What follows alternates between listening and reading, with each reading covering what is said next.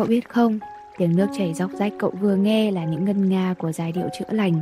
Nước chảy trong ta cũng là một phần nước của tự nhiên và khi cảm nhận được sự hòa hợp giữa cơ thể mình với mẹ thiên nhiên, cậu sẽ từng bước được chữa lành.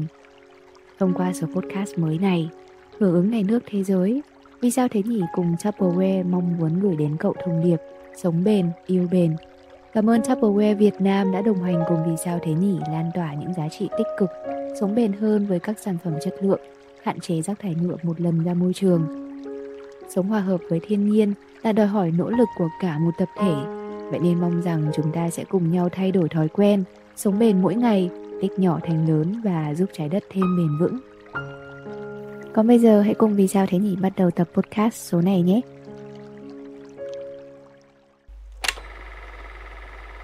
Vì sao người ta lại ngoại tình? Thiên Nga được ngợi ca là một trong những loài động vật sống chung thủy nhất trên thế giới. Chúng có tập tính sống thành từng đôi, không tách rời. Cặp thiên Nga sẽ cùng nhau bảo vệ lãnh thổ, thực hiện ấp trứng và nuôi các con non.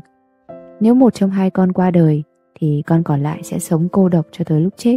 Đó cũng là lý do mà hình ảnh cặp đôi thiên nga trắng trụm đầu vào nhau tạo nên một hình trái tim hoàn hảo, lại được người ta sử dụng để tượng trưng cho tình yêu vĩnh cửu, khơi gợi được nhiều cảm xúc đến vậy.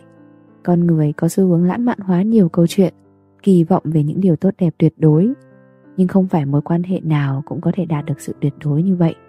Nghe thì mất lòng, nhưng một cuộc hôn nhân hạnh phúc không có nghĩa là sẽ trung thủy. Đây cũng là lời khẳng định của Esther Perel, một nhà tâm lý học trị liệu tại Mỹ Cuốn sách Mating in Captivity, trí thông minh trên giường của bà đã trở thành hiện tượng toàn cầu, được dịch sang 24 ngôn ngữ.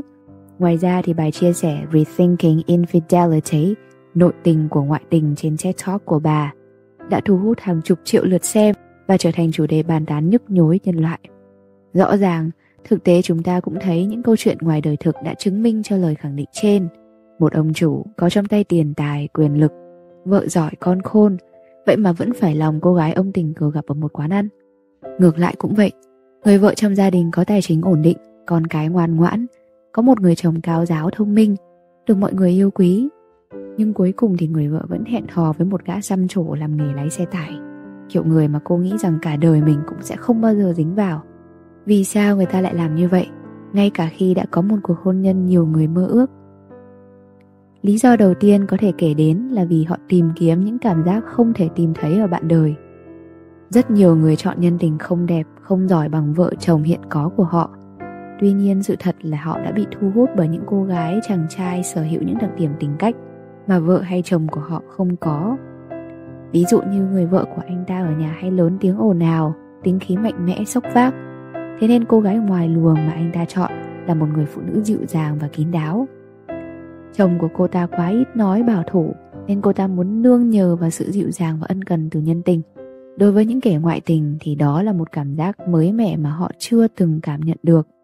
Nhất là khi mọi sự tươi mới đã qua đi, ngoại hôn với những điều mới mẻ tạo thành sự cám dỗ khó lòng nào mà cưỡng lại được. Việc ngoại tình chính là sự thực thi bằng hành động, những phác thảo mà họ từng vẽ ra về một người bạn đời hoàn hảo trong tâm trí. Tình yêu thấu hiểu đòi hỏi sự gần gũi, nhưng ham muốn thì lại cần khoảng cách. Nôm na là khi đun bếp củi, cứ tưởng càng cho nhiều củi, lửa càng bùng to, nhưng hóa ra thì nó lại âm ỉ và tịt hẳn, cho đến khi phải bỏ bớt vài cây gỗ to ra ngoài. Lửa cần không khí, đam mê cần sự xa lạ, thân thuộc là kẻ thù của nhục cảm. Lý do thứ hai có thể kể đến là sự kích thích và hấp dẫn của trái cấm. Chính cái cấu trúc của cuộc tình vụng trộm đã tạo điều kiện cho đam mê phát triển những cuộc ngoại tình chứa nhiều rủi ro, nguy hiểm, không ổn định. Tất cả những điều đó là những yếu tố để làm tăng hứng thú. Tuy nhiên, rất ít cuộc tình vụng trộm có thể sống sót sau hôn nhân. Đa phần đàn ông ngoại tình không thực sự yêu nhân tình, mà đơn giản chỉ muốn tìm kiếm một cảm xúc mới mẻ. Phép thử dễ dàng nhất có thể kiểm chứng điều này là khi các cô nhân tình đòi đưa mối quan hệ ra công khai hoặc muốn người đàn ông bỏ vợ để đến với mình. Đa phần đàn ông có tâm lý ích kỷ không muốn bỏ vợ con, cũng không muốn mất đi bạn tình. Tại sao anh ấy lại không đấu tranh vì cô nhân tình mà thay vào đó lại chọn ở lại bên vợ của mình? Vì vợ anh ta là đất liền, người thứ ba có thể là mảnh ghép còn thiếu, nhưng người vợ mới là mảnh ghép còn lại của toàn bộ bức tranh. Còn về phía phụ nữ thì sao? hệ lụy để lại sau một cuộc tình vụng trộm sẽ rất nặng nề. Trong quan niệm truyền thống của các nước Á Đông, sự trong trắng của người phụ nữ còn quan trọng hơn cả sinh mạng của họ. Ngoại tình sẽ khiến người xung quanh nhìn họ với cặp mắt khinh bỉ, bị gọi là lăng loàn. Mặc dù xã hội hiện đại đã bớt khắt khe và thái độ đối với tiết hạnh của người phụ nữ cũng được khoan dung hơn, tuy nhiên, lén lút với người thứ ba vẫn bị xem là không giữ phẩm hạnh. Cuộc sống sau này của họ sẽ ra sao? Trong bài TED Talk nội tình ngoại tình của Esther Perel phía trên cũng có những chia sẻ như thế này. Trước đây, ta ly hôn vì ta không hạnh phúc, còn bây giờ ta ly hôn vì nhận thấy bản thân có thể hạnh phúc hơn. Trước đây ly hôn kéo theo hàng loạt tai tiếng dị nghị, thì bây giờ việc lựa chọn ở lại dù có thể rời đi mới là điều đáng xấu hổ. Thừa nhận rằng người ta bội tình vì nhiều lý do, tình yêu không còn đẹp như thuở ban đầu. Sự trả thù, những khát khao chưa được toại nguyện, dục vọng tầm thường.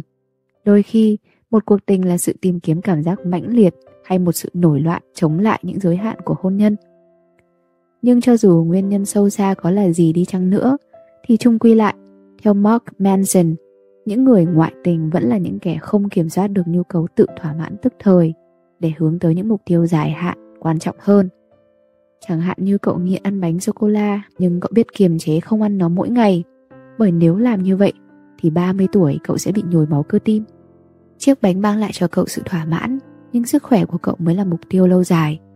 Ngoại tình cũng tương tự như vậy. Cậu rất muốn quan hệ ân ái, nhưng người ấy lại không thể ở bên cậu lúc này. Vậy là cậu quyết định thực hiện nó với một người lạ. Cảm giác ấy tuyệt vời, nhưng một người trưởng thành sẽ biết kìm nén nó lại để giữ gìn mối quan hệ với người họ yêu thương mà họ sẽ gắn bó lâu dài.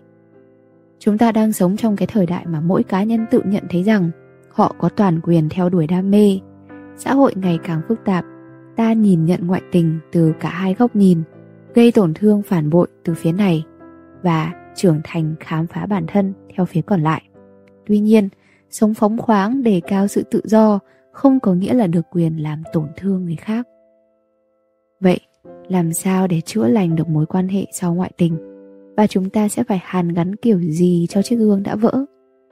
Nhiều nhà tâm lý học, nhà trị liệu hôn nhân gia đình cho rằng các cặp đôi có thể tồn tại và phát triển sau khi ngoại tình, nhưng cần thời gian rất lâu và cần nỗ lực to lớn từ cả hai phía trong quá trình xây dựng lại lòng tin. Trước khi bắt tay vào hoàn thiện bài viết này, mình cũng tìm hiểu suy nghĩ của mọi người. Có một câu hỏi ẩn danh như thế này trên một diễn đàn. Chồng tôi ngoại tình, tôi nên làm thế nào? Một câu hỏi chung chung nhưng cũng đủ thông tin để hàng nghìn người vào đưa ra lời khuyên. Bỏ quách nó đi cho yên lòng, thằng bội bạc, giàu đổi bạn, sang đổi vợ thì nuối tiếc gì cái thứ đấy.